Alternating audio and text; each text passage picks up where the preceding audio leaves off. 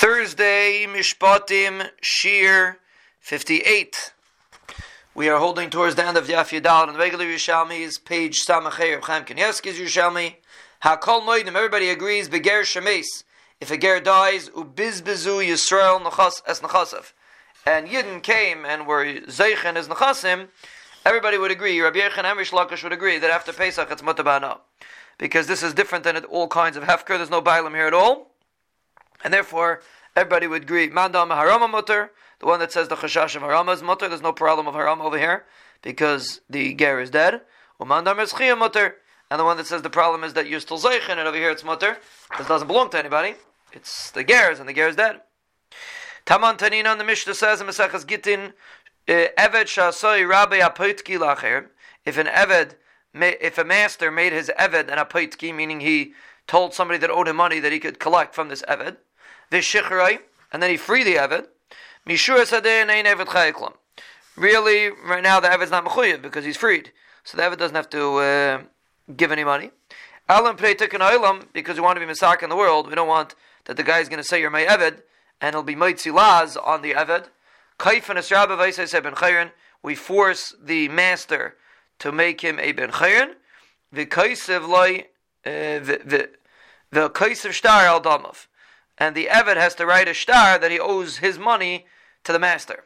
He has to write him the uh, he, writes to, he has to write him a shtar because the master freed him now. He has to write him a shtar. If Shimgalil says the Eved doesn't have to write. The Mishacher, the one that freed him, has to write. The Gemara will explain what this means. But basically, this is what the Mishnah means. Someone was Mishacher, and the halacha is really the Eved shouldn't be chayiv.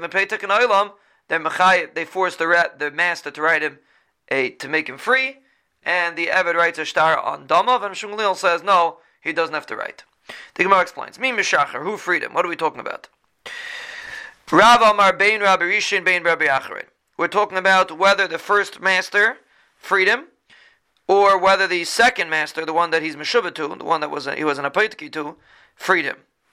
So whether the first master freed him the Eved is freed, and he writes a, and he has to write a shtar to his second master, Midrabanan, because the second master really has a shibud on him.